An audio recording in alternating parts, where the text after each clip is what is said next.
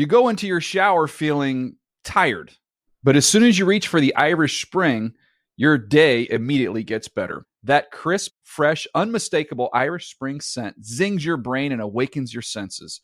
So when you finally emerge from the shower 37 minutes later, because you pay the water bill so you can stay in there as long as you want, you're ready to take on the day and smell great doing it.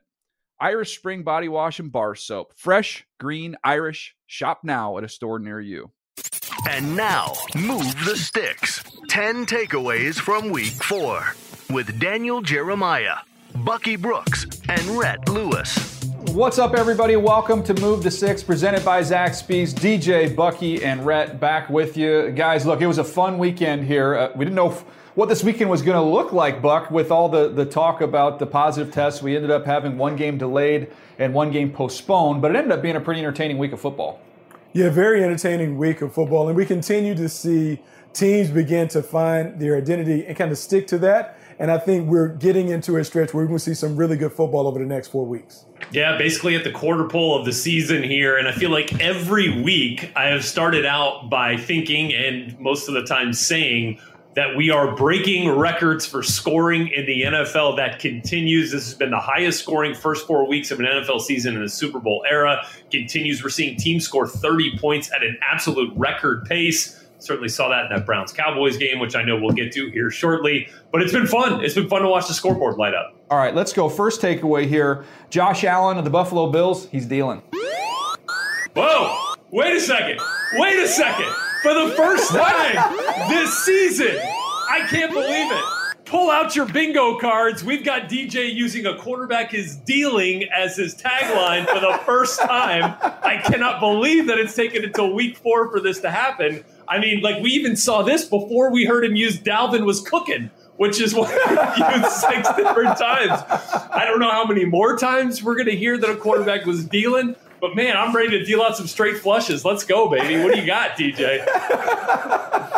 Look, he's dealing. He's dealing. I mean, there's multiple quarterbacks going to be dealing all throughout the season. And you know what, Rhett? Deal with it. Deal with it. Cue the sound. Let's get it rolling. Can I roll mine, yes. Please? Can I please roll my takeaway here, please? The snap.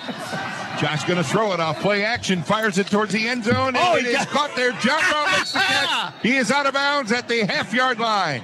What a great catch.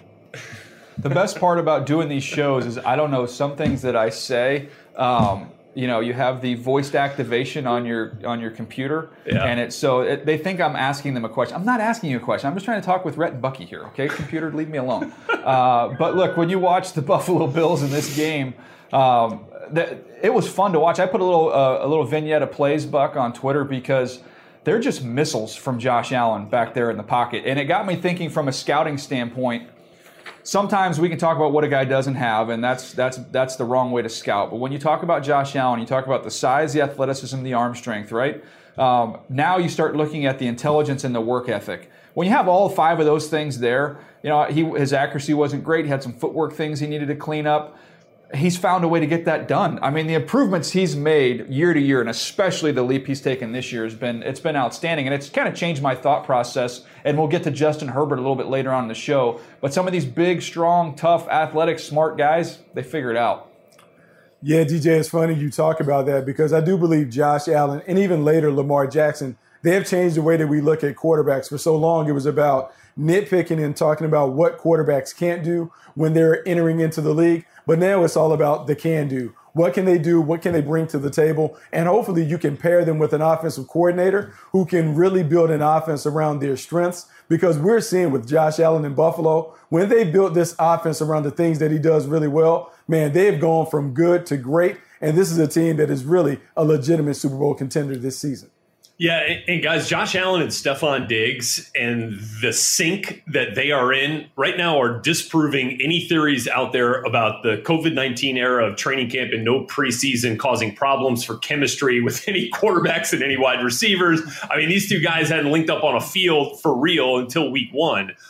So the fact that they are completing passes right now at a 74% catch percentage for Stefon Diggs, really impressive. And I don't remember, and this is no disrespect to Stefon Diggs, but I don't remember him going up and making these huge contested catches at this rate like we saw on Sunday, going up over the top on a deep ball to pull one down for Josh Allen. And then that's kind of like a symptom of what the Bills receiving core has been about this season. And we saw them all in this game. Cole Beasley with a huge, high degree of difficulty catch at the goal line. Same for John Brown. Even Gabriel Davis, the rookie, is in there. I mean, these guys are elevating their level of play. And if you want to talk about Josh Allen in that respect, he's a truck right now. He's bringing everybody with him. And I think that's really cool to watch this kind of Bills offense kind of come together, the trust and the talent, DJ, that you had talked about last week as well. Yeah, we're seeing those things come together. It's been fun to watch and what they're doing. Raiders on the other side of things, they've got to find a pass rush. It's Max Crosby alone right now. They've got to find a way to generate some heat on the quarterback. All right, Buck, what's your first takeaway here? The Browns run over the Cowboys. Here's Mayfield on a reverse. They're going to give it to Beckham. He's rolling to the right and running. He's up to the 50, to the 45, to the 40, 35, 30. There he goes to the 20, 15, 10, 5. Touchdown! OBJ! He's got a hat trick! Odell Beckham Jr. 50 yards on the run! The Cleveland Browns are a scary team to watch and prepare for because their running game is one of the best that I've seen. They're able to do it in a variety of different ways. Without their top rusher, Nick Chubb, who went out the game early with an injury, they were able to put up 307 rushing yards on 40 attempts. And what was so beautiful to watch about the way they did it with an assortment of power runs inside and outside, deceptive runs, reverses, end arounds, any and everybody touching the ball. And it really set the table for Baker Mayfield to still have a solid day passing the ball. Because the Cleveland Browns have really stepped into this identity of being a ground and pound team, they are one of the teams that no one wants to face because they're going to hit you and hit you in the mouth. And I don't know how many defenses can withstand the power and the ferocity of this rushing attack. I mean, Bucky, it was unreal. And think about the fact that Nick Chubb got injured and was out for the game early against the Cowboys. I mean, think about what this total might have been if he'd have stayed in the game. Yes, Kareem Hunt came in and put up near 100 yards. He had the contribution from Odell Beckham Jr. But just to put the 300 rushing yards in perspective, so far this season through 4 weeks, there have been 24 teams with under 300 total yards in games this season. Like that is an unreal amount of rushing production for the Cleveland Browns. Most of the Cowboys have allowed, and which brings me to that defense. And, you know, DJ, I think you've seen a lot out there on social media and in the media in general about the coaching from the Cowboys on defense and whether, you know, Mike Nolan's scheme is too difficult and whether it's just not working. It's not a fit for some of these players. I turned this game on and went back and looked at a couple of the plays, including the Odell Beckham run at the end. And the one thing I had a coach tell me is you never want to see change in speed, right? You never want to see guys that are giving 50% and then have to take it up a notch when they see that somebody else is not going to make the tackle. It's not all about effort. It's also about expectation that someone else is going to get the job done. And so I don't have to go full speed at this point. Look, it's hard to question people's effort, you know, especially in this league. But, man, I saw a lot of that change in speed on a couple of those big plays, including the one that eventually sealed the deal. Well, I want to get to Bucky again on this because Buck is doing some work with the Cowboys and really following this team closely. So, Buck, when I went back and watched the tape defensively, Rhett was talking about the scheme. I came away looking at it as more of an effort issue and a talent issue. And I can give you some specific examples on the reverse to Odell Beckham, not the one he scores on, but Aldon Smith. He gets reached by the tight end. He sees it. He gets reached. He doesn't even try and fight through it. He allows the run to get outside of him. He doesn't force it back in. It was terrible effort on his part. On the backside of the run, Jalen Smith, I tweeted it out because I'm like, is he injured? What is wrong with him? Because one thing he's always been able to do is run. Yeah. And there's no effort from him on the backside to pursue. And I don't know if he's hurt, if he's just exhausted or what his deal is, but it was awful. There's another run they popped. It was an explosive run of 20-plus yards. They're in the short side of the field. They corner cat it from the short side of the field. He's unblocked. You're untouched. This should be a tackle for loss. He runs right by the running back on the way to Baker Mayfield. I'm just like, just open your eyes, be a football player. There's other plays where you see Jordan Lewis gets flat-backed. He ends up falling back into the safety. He's on the ground. The defensive tackle in pursuit's on the ground. They got 4 or 5 guys on the ground while you're seeing an explosive run pop. And I'm sitting here going, look, I'm not going to be a Mike Nolan apologist. I'm sure there's some schematic things they can do differently. But, man, this was a talent and effort thing when I watched the tape. It was gross.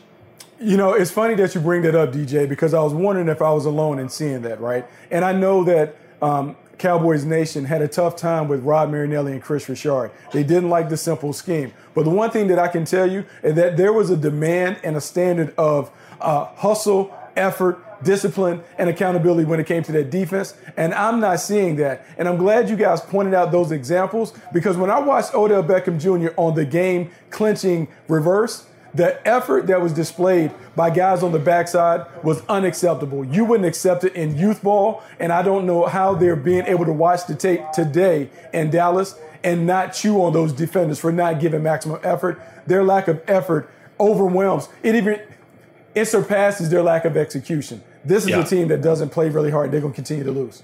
Yep. I mean, I don't know how to say it any other way, Buck. I think that's perfect. All right, Rhett, what's your takeaway here? Takeaway number 3, Joe Burrow's first win as a pro showcases the Bengals' core future. Burrow will line up in the shotgun, even though it's third and less than a yard. He'll hand it to Mixon. Go, Mixon Joe. Bursting Go, through the Joe. Middle to the 10, the 5. Woo! Touchdown!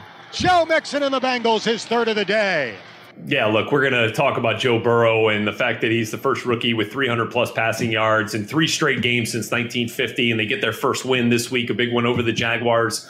They do it at home. But this game was really about Joe Mixon and about how Zach Taylor finally figured out how to get him some real production. I mean, a guy gets first 3 touchdown game of his career. They're starting to figure that out, but you know, I think that's where this offense needs to focus moving forward. But the fact that you also have a terrific connection brewing between Burrow and the rookie wideout T. Higgins, first pick of the second round, and also the young wideout Tyler Boyd, who they paid and deservedly so. That young nucleus right there, Burrow, Mixon, Higgins, and Boyd, it's going to really make our old pal Ryan Yunt, our producer who's no longer with us here at the NFL Network, really proud to be a Bengals fan. Happy for you, Yunty, because you guys have some stuff to be really excited about. Now just, you know, go fix the offensive line. I mean, when you look at this team and you look at Joe Burrow, he is as cool as a cucumber in the pocket. The way that he plays, the way that he performs, the leadership has been outstanding. And, Red, you bring up a good point about the chemistry and the connectivity that he has with T. Higgins and Tyler Boyd. Those two guys are their best 2 receivers. A.J. Green is a shell of himself. And as they continue to develop with those two on the outside and Joe Mixon being the workhorse in the backfield, I do believe there should be a lot of optimism for what is going on in Cincinnati. Yeah, it was fun to watch it because they went empty 11 times when I went back and charted it, which is something that Joe Burrow's very comfortable with. Had some very efficient plays out of empty. But the other thing, and I'll get back to you on this, Bucky, is that I thought Zach Taylor did a beautiful job of game planning. And what they're able to find is they were able to hit overs, and not the deep over, kind of those middle over routes on the other side of the numbers from the far side, and he hit it over and over and over again, no pun intended. But the safety was at 15, and so they were just getting that. They were getting that easy throw, and it's even in man or zone, they're able to get those nice easy overthrows. And Burrow just found a rhythm with those. They did it with tight ends. They did it with Boyd. They did it with T. Higgins. They did it with 2 tight ends actually. With Sample did it as well. So they did a nice job of really kind of finding the void in that defense, and they just attacked it from a lot of different looks. You know, what you're beginning to see, DJ, is a mix of what Joe Burrow did at LSU, which is what you pointed out with the empty formations, and what Zach Taylor wants to evolve this offense to, which is what he came from in L.A. with Sean McVay. The deep over routes, the max protection 2- and 3-man routes with these deep crossers and post routes, those are the explosive plays, off-play action. And so it is slowly but surely beginning to come together. Zach Taylor should be encouraged by his young quarterback. And Cincinnati Bengals fans should be able to imagine what this offense is going to look like in a year or 2. Hey, let me ask you real quick before we move on here, DJ. Is A.J. Green a Cincinnati Bengal at the trade deadline this year? Well, I don't think they'll get anything for him. I don't think you're going to see a line. It's come to that, right? Right now. Wow. He just can't. He can't run. I mean, and almost when you're watching them on offense, I just want to, let's get more balls to these other players with Boyd, what he can do. We know what he is. T. Higgins, as you mentioned, just continue to grow and evolve. They've got a couple good tight ends. So Sample made some nice catches. And Joe Mixon, Sample did a nice job. And there was another tight end, Jones, I want to say, who made a couple plays. as well. So look, they've got other weapons. He's not going to be back next year for sure. Right. I'm sure you try and trade him at the trade deadline. I don't think you're going to be able to get much for him. All right, let's keep it moving here. Let's stay on the quarterback theme here. Brady and Herbert, they were outstanding. Herbert stands tall, pushes downfield, has a receiver caught, still on his feet, Jalen Guyton, 10-5, touchdown Chargers. Poise under pressure, Justin Herbert does it again. Well, you mentioned it a little bit earlier, Rhett, talking about Burrow and saying he's the first quarterback to go three straight 300-yard games. Well, Joe, when you look at this game, 10 yards close. Short. Justin right. Herbert was 10 close. Yards short, yeah. And he would have done the exact same thing. So he's been outstanding in his three starts. I'll start with him. The degree of difficulty on some of these plays, eluding the free rusher, making big-time stick throws.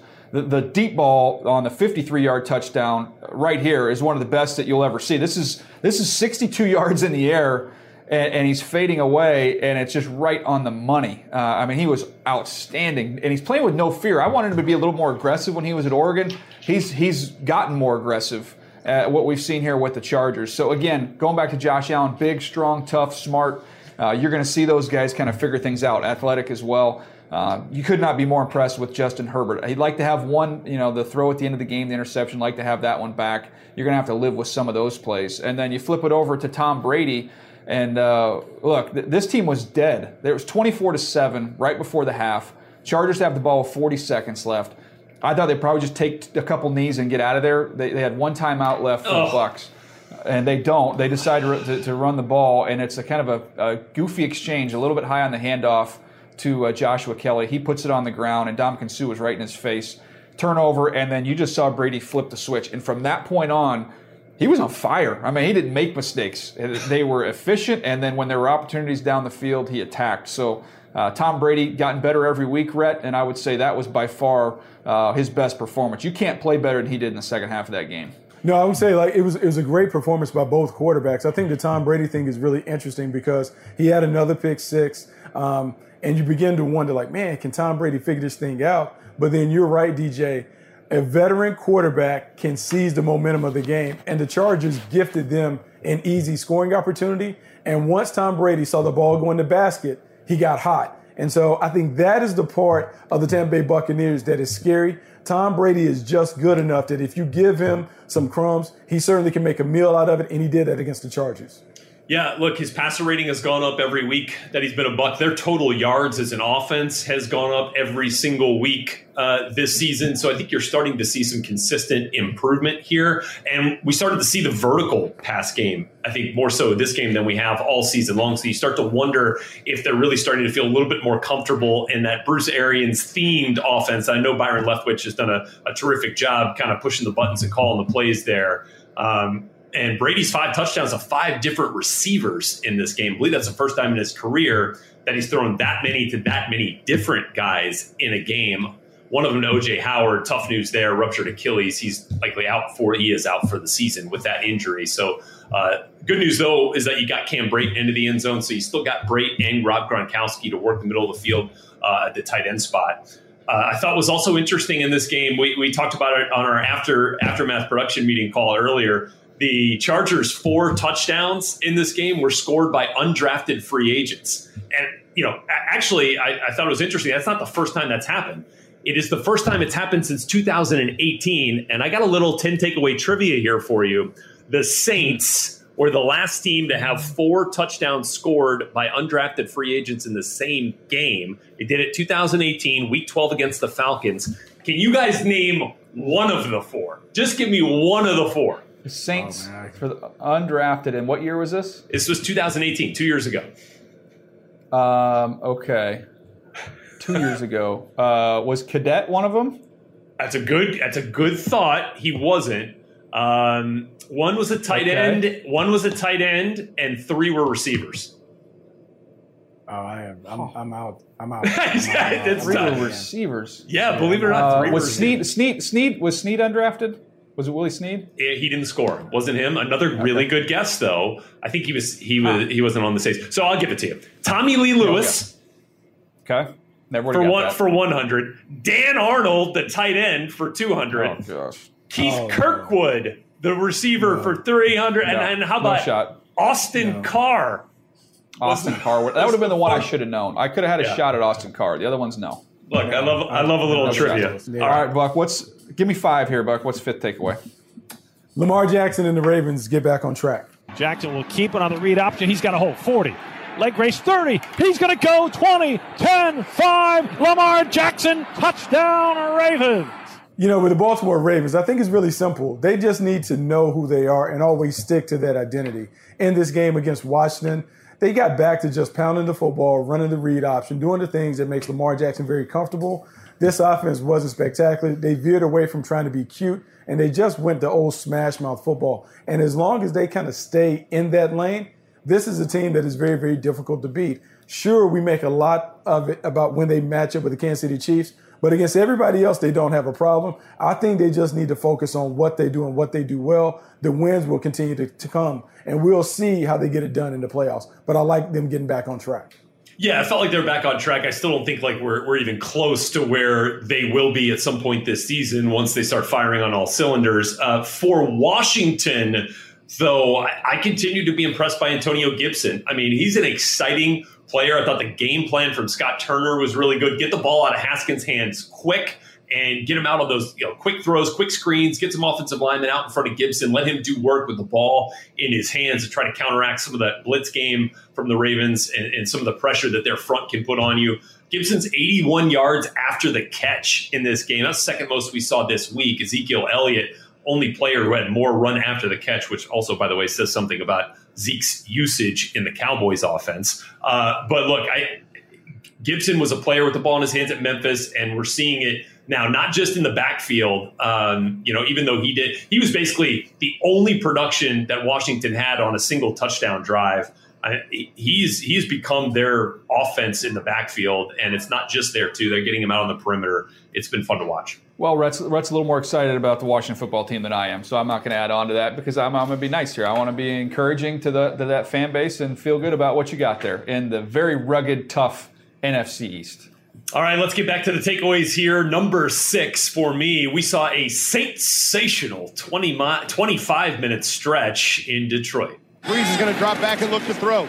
He delivers. Far side has a man. Caught. Touchdown, Tre'Quan Smith. This Saints offense is making it look easy. Tre'Quan Smith from 20 yards out. And the Saints with 28 unanswered points here in the first half. Yeah, unbelievable into the first half for the Saints. I want to ask you guys this. Like Mike Tirico mentioned it in one of his recaps last night. The Saints allowed the first 14 points of this game, and they also allowed the final 15 points of the game. Does that sound like a recipe for success to you? Well, it does when you have a 35-point stretch in 25 plus 26 minutes in the second and third quarters. Absolutely unprecedented right there. They go 5 straight touchdowns on 5 straight possessions, tail end of the first quarter, first part of the third quarter. I mean, they were on fire. And that says something about their offense, right? That they're finding ways to do it. Tre'Quan Smith had a pair of touchdowns as he fills in admirably for Michael Thomas. Emmanuel Sanders had his best game, it felt like, as a Saint. And they also got some contributions in the ground game as well. But, I mean, the fact that their defense was also able to get 5 straight stops there to get it back to Drew Brees and company, to have them keep it rolling was terrific. And then, of course, another double-digit lead blown by the Lions. Man, they just cannot quite hang on there, although they made a valiant effort at the end to make a comeback here. And, look, it's great to start out hot, but they got to figure something out. But for the Saints, this felt like a little bit of a get-right for them. Yeah, Rhett, the Saints did get right. And I think Sean Payton understands the pressures that's on him to make sure that he always puts Drew Brees in the right situation. The Detroit Lions made it a little easier for him. They played a little more zone, open windows. Drew did a great job of getting the ball in the hands of the playmakers. But this is a ball control Saints team. And it's one that it's explosive, but it's explosive because of their efficiency, meaning they get the ball into the hands of the playmakers. Those guys have a little wiggle and burst. They make things happen. And as long as they're able to play that way, this Saints team is as dangerous as any team in football. Yeah, and the Lions, man, they have no identity as a team. Like I don't know what they are. Are they a physical team? Are they an explosive team? There's just you don't have nothing to hang your hat on. They can't find a way to win games. And I look forward to the future, and you look at it and say, okay, how do you create an identity and what do you do? And I almost wonder if there ends up being changes there in Detroit. If it's, you know, kind of turn the whole page on that era, if you would trade Matt Stafford, if you're going to be picking up there in the top 3 or 4 and you get a chance to get a young quarterback to start completely fresh, and which leads to the next question, and Bucky, I'll hit you up on this, but you look at some of the older quarterbacks in the league, like if Ben Roethlisberger decided after this year he didn't want to keep going, Drew Brees, who they just played against there with the Saints, if he moves on. I mean, you look at Matt Stafford, and for the lack of winning they've had there, he's still as gifted a thrower as there is. And I wonder, I would almost like to see him for the last part of his career to get an opportunity to be on a team like a Pittsburgh or be on a team like the Saints and see what he could do. It could be something where everybody kind of gets a fresh start. Yeah, I mean, I think the toughest thing with the Detroit Lions is this is a team that is just downtrodden. They haven't been able to figure it out under Matt Patricia. And this is year 3 of the Matt Patricia era. And he can talk about having to do so much work based on what he inherited. But this was a team that had won 3 out of 4 times under Jim Caldwell, meaning 3 winning seasons out of the 4 years that Caldwell was there. And they have just fallen off a cliff. And I think the thing that is disturbing, the Lions have no problem getting leads, but they can't hold on to leads. So there's something that is going on with them that they just don't know how to win. And that goes back to the coach. Matt Patricia has to figure this out and figure it out quickly. Yeah, I mean, it's a mess down there in Detroit right now. All right, I'll get to my next one here. This was a Sunday night game. The Eagles' defensive line, like Janet Jackson, they were in control. The third, look out, and he's going to get taken down by Hassan Ridgeway, who's been in and out tonight, rotating along that defensive front. And Ridgeway came over from the Colts last year with the sack, and a timeout is taken here. All right, well, look at this defensive line here for the Philadelphia Eagles. They had 5 sacks as a defense. 4 came from the defensive line, and I thought, Rhett, we were talking about this late in the day, or actually I think we might have been talking about this this morning, just how this defensive front, especially at the end of the game, they just took over the game. They were able to heat up. They got after Mike McGlinchey, that offensive line, Trent Williams. And it was a collection of guys between Sweat. Ridgeway got there and was getting pressure. Jannard Avery, who they traded for. Brandon Graham. All those guys generating a lot of heat against a very physical front. And I thought against the backs of the 49ers, all their runs came from the receivers. Their explosive plays came on getting Ayuk the ball. I think you also had Debo Samuel had a run. I think Kittle had a run. But the running backs, they really kept them in check. I think they gave up 60 yards against the running backs in this game. So to me, I thought their front played very well. Yeah, when I looked at the Eagles, I thought they played a very, very solid game. And I think this is a different style from the Eagles that we're not accustomed to seeing. But this is the way that they have to play, particularly with no weapons on offense. It has to be about the defense keeping the score down, the offense taking advantage of opportunities when they get it, and it does require Doug Peterson to do a little gambling. They went for the 2-point conversion early to jump up 8-0, put the 49ers under pressure, and they were able to keep that pressure on the Niners. And so this isn't pretty, but I think Philadelphia has to get used to seeing this team play like this because they're going to have to play like Rocky Balboa. It won't be a pretty effort from the Eagles going forward. That's an interesting analogy. And DJ, I know you've got another one that you're going to lay out for us on the aftermath today, 3 o'clock Eastern time. Depending on when you are consuming this show, you should check that out as well. I'm sure we'll tweet it out for you. But, you know, look, Carson's had a ton of criticism over the course of the first 3+ weeks of this season. And rightly so. Look, he just has not been right. And I think a lot of people want to, you know, talk about that throw, that wobbler up the sideline. To me, and DJ, we talked about this morning as well, but that angle route throw to Miles Sanders that bounced off his shin, that was the worst throw of the game to me. But still, despite some misfires, he found a way to get his team a victory. He had some gritty runs in that game, in this game, that produced first downs. He found a way to make it work, and you called it right as well. Mike McGlinchey got torched on that final drive for the 49ers, as you thought. All right, maybe C.J. Beathard's going to come in here and give the Niners a shot to win this thing. That pass rush virtually ended the 49ers' hopes on that final drive.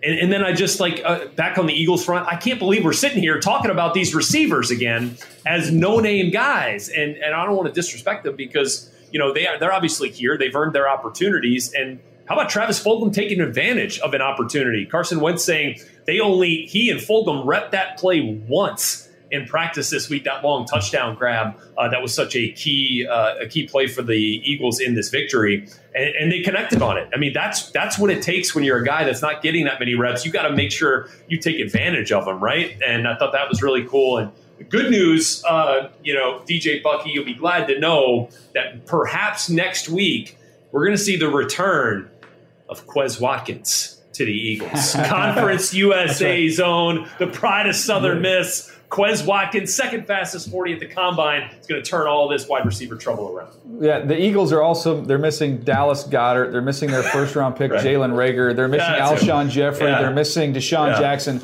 But don't worry, Eagles fans, because Quez Watkins is coming back, and all of your problems, they're going to be solved. You know, look, I won't give away the whole analogy, but just a little taste of that analogy, Buck, as we get to your next takeaway. My point on Carson was, It's like a shooter who's is in a little bit of a slump. So what do? You find a way to play great defense. You find a way to get rebounds. You get steals. You just find other ways to help your team win. And Carson's in a little bit of a rut right now. He's lost a little bit of his mojo as a passer. He's lost a little confidence. He had some mechanical things that need to get fixed. But in the meantime, he's finding other ways to help his team win. Yeah, and that's exactly what he needs to do. He needs to embrace that athleticism and physicality part of his game. Once he gets that going, I think the rest of it will fall into place. All right, what's the next takeaway, Buck? The Seahawks chalk up another one. A four-man rush. Russ looks right side. Got a man in the end zone, reaching up, making the catch. David Moore. Is he in for the touchdown? He is. David Moore. And the Seahawks put 6 on the board.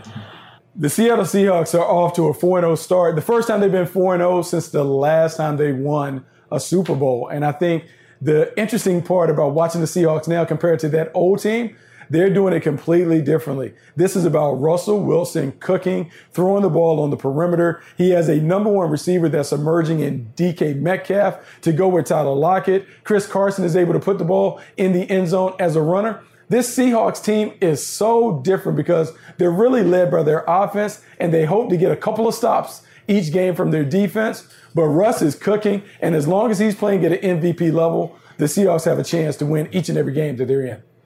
Yeah, and look, I was glad that you mentioned Chris Carson getting into the end zone in the run game. He'd done it a couple of times through the air this season, but those were his first rushing touchdowns of the season. He got close to 100 yards, just proving that when they need to, they can still pound the rock in Seattle, despite still letting Russ cook. I'm a little bit more concerned about their defense giving up over 400 yards yet again this season, again, without Jamal Adams. Not sure when he comes back, but there's some warts there on that Seahawks defense that they got to figure out if they want to be real contenders once you get into the thick of the playoff tournament here in the NFL this season, DJ. I don't know. One thing I'm thinking about watching all these games we're talking about here is that this whole no preseason, no offseason has led to a ton of offense and a ton of points. It's actually really fun to watch. So if that's what we get, then I'm okay with it. What's the next one here, Rhett? What's the next takeaway? Oh, boy. We got some Texas-sized trouble in Houston.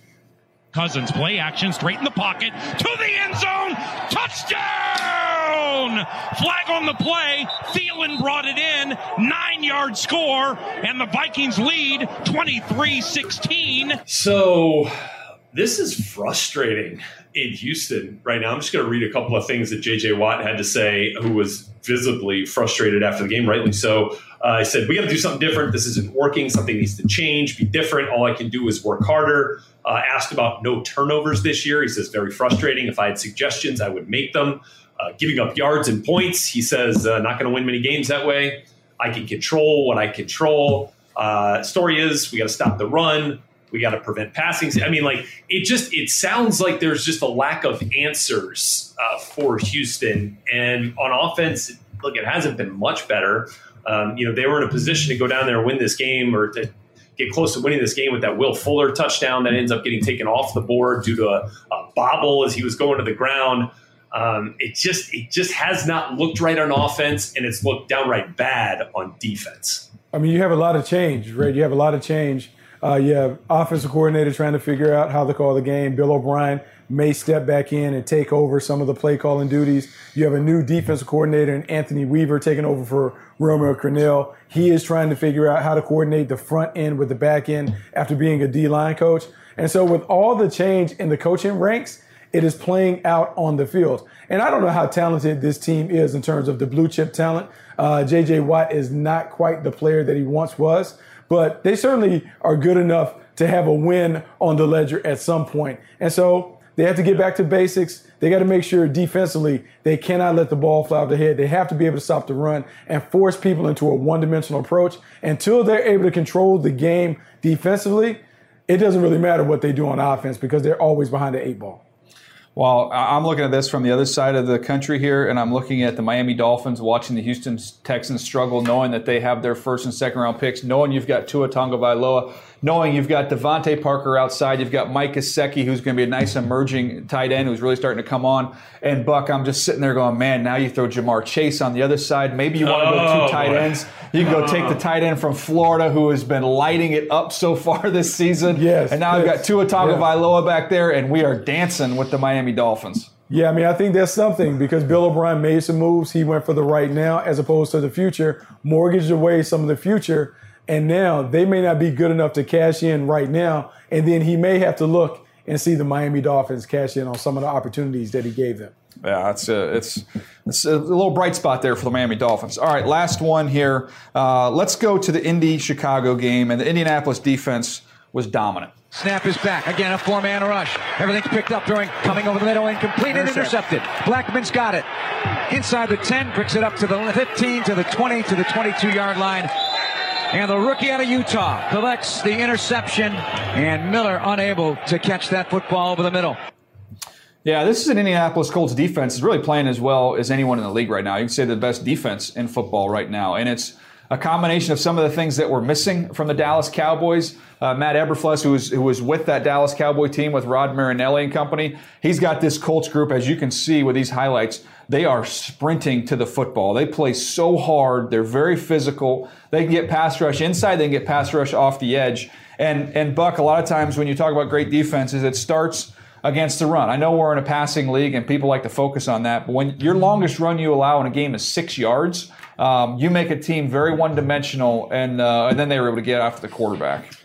Yeah, they are able to get after the quarterback. I can't harp enough on what Matt Eberflus has done with this defense. They play hard. They run to the ball. It's a very simple, straightforward concept. They're getting their guys to play fast because there's not a lot of mental clutter. The move to get DeForest Buckner has changed the identity of their front line. He controls the tackle-to-tackle box. They're able to get pressure with four guys, and because they can get pressure, they can leave everybody back in coverage, playing more man-to-man than you would think a Tampa 2 team would do, but the coverage has been outstanding, and people cannot find the open windows to complete passes. Just one quick thing to add there. We had the SOT call from Julian Blackman, the safety out of Utah, making that interception off Nick Foles. He credited Frank Reich for preparing that defense for Nick Foles specifically and how this offense was going to run with Nick Foles as quarterback. And clearly that paid off with Frank Reich's knowledge of course, what Foles can do from their time together in Philly. Now, that's 10 takeaways right there. I feel like this week we could have had 20 takeaways. Yeah, such an interesting week of action.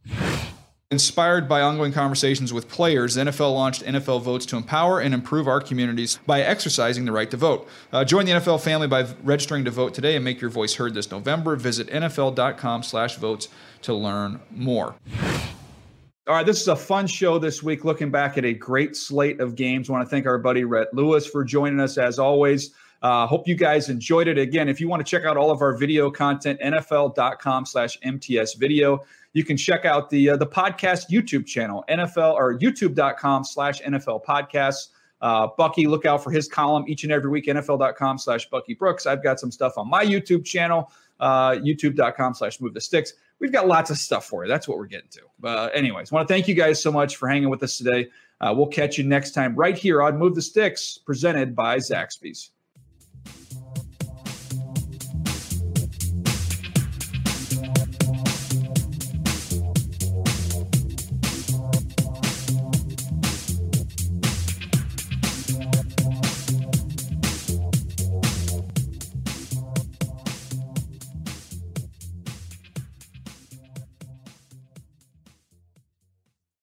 You go into your shower feeling tired, but as soon as you reach for the Irish Spring, your day immediately gets better. That crisp, fresh, unmistakable Irish Spring scent zings your brain and awakens your senses.